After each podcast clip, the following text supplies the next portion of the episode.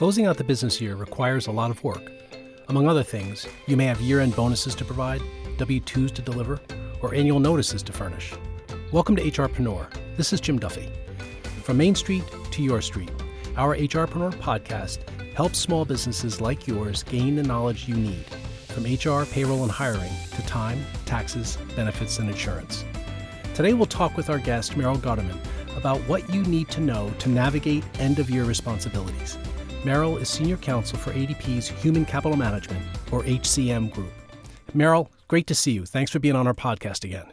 Hi, Jim. Thanks for having me. It's great to be back here today. So let's start by looking at year end bonuses. What should employers keep in mind about these? Uh, well, I think there are several things to keep in mind. So, when you're thinking about paying out a bonus, you're going to choose to reward and recognize high performers, especially towards the end of the year. And if you do, depending on certain factors, you'll have to determine whether your bonus is considered discretionary or non discretionary, and then how to treat it when it comes to overtime. And then you're also going to have certain tax obligations to think about as well. So, okay, can you help explain some of the factors to determine whether a bonus is considered discretionary or one that is non discretionary?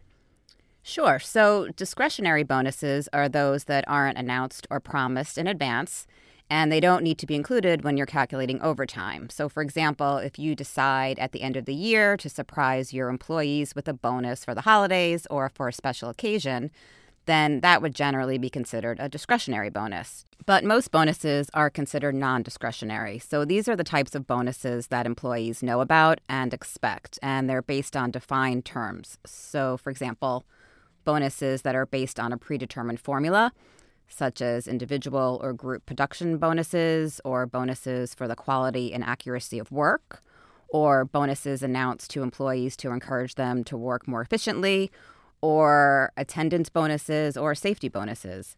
These two may be paid out at the end of the year, but they're not at the employer's discretion. And it's these non discretionary bonuses that are the types of bonuses that could impact overtime. Thanks, Meryl. I'm curious how a bonus might impact overtime. Can you explain? Sure. Federal law requires employers to pay non exempt employees overtime at one and a half times their regular rate of pay for all hours worked over 40 in a work week. And then there are states that also have additional overtime requirements under different circumstances as well.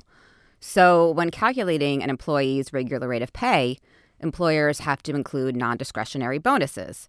So, that's where the bonuses can affect how much overtime is owed to the employee because a bonus will increase the employee's regular rate of pay. So, how does a non discretionary bonus get factored into the regular rate of pay? Well, if the non discretionary bonus is earned over a single work week, the bonus is simply added to the employee's regular earnings for that work week when determining the regular rate of pay.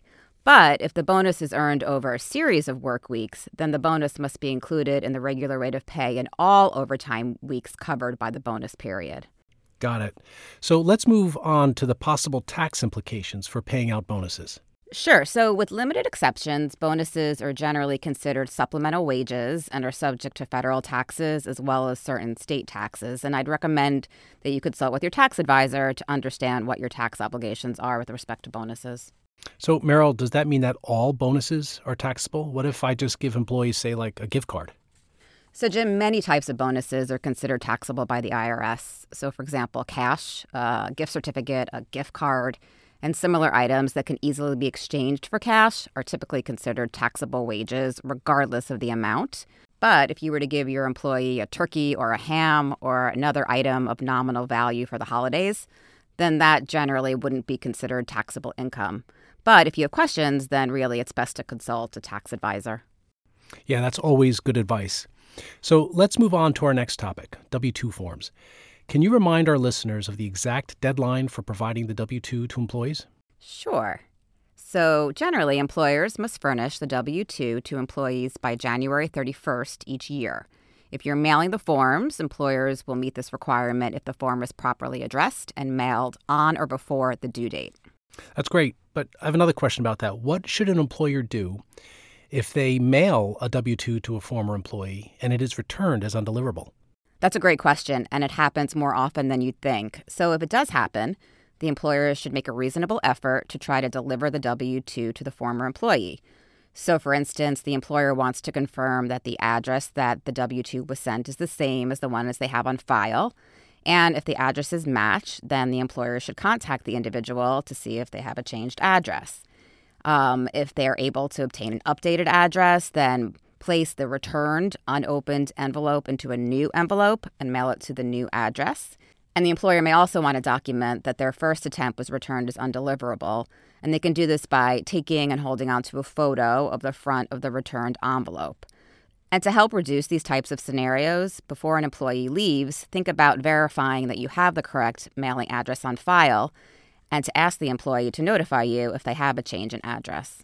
So, Meryl, what if employers want to provide W 2s to employees electronically? Can they? And if they do, if, if they're allowed to, is there a different due date? Absolutely. So, employers can furnish W 2s electronically to employees, provided that they take certain steps. So, each employee participating has to consent, either electronically or by a paper document, to receive their W 2 electronically and you have to notify the employee of the hardware and the software requirements that they need to have to receive the form. You can't send a W 2 electronically to any employee who doesn't consent or who has revoked consent previously provided. And to furnish the W 2s electronically, you also have to meet certain disclosure requirements and provide a clear and conspicuous statement of each requirement to your employees. Employers have to furnish those electronic W 2s by the same due date as the paper W 2s, which is January 31st. Thanks for clarifying that. So, if we can switch gears, can we talk about other tax notices that employers may be required to provide to employees during this time of year? Sure. So, there are several states and at least one city that require employers to provide employees with notices about the state and or the federal earned income tax credit or EITC. So, the EITC is a refundable income tax credit for low to moderate income workers, and in many cases, the EITC notice is required annually at or near the same time as the W 2. So, for example, on or before December 31st of each year, all Maryland employers have to provide electronic or written notice to an employee who may be eligible for the federal and Maryland EITC. Maryland employers may choose to notify all of their employees or just those with income at or below the maximum for EITC eligibility. Okay, where else are these annual EITC's notices required? So they're required in a number of jurisdictions, actually um, California, Illinois, New Jersey, Oregon, Philadelphia, and Texas, for example. They each have their own annual EITC notice requirements, and the rules that govern the timing, the format and the contents of the notice differ by jurisdiction, so it's really best to check out the specific law that applies to your business for details. Great. Well, Meryl, that brings us to the end of this episode. Thank you again. It's great to have you back, and I enjoyed our discussion. Uh, you covered a lot of ground. I took a few notes while, while you were speaking, so if I can, just give a quick recap. Uh, and correct me if I'm wrong along the way, okay? So if you pay bonuses, make sure you consider overtime and tax rules. If you have a non discretionary bonus, when calculating an employee's regular rate of pay, make sure you include these bonuses. Bonuses are considered supplemental wages and are subject to federal taxes as well as certain state taxes. Employers must furnish the W 2 to employees by January 31st each year and my last point was that several states and at least one city also require employers to provide employees with notices about the state and or federal earned income tax credit or the EITC. Did I get them correctly? You did, Jim. Great, Great. job. Thank you again. Presented by ADP, HRpreneur focuses on the entrepreneurs and business drivers who are shaping the growth of their companies and positively impacting the lives of their employees. With each episode, we bring you the experts, answer your questions to help you think beyond today so you can discover more success tomorrow. Thanks also to our listeners for joining us for today's episode. Be well, and we hope you'll join us again soon.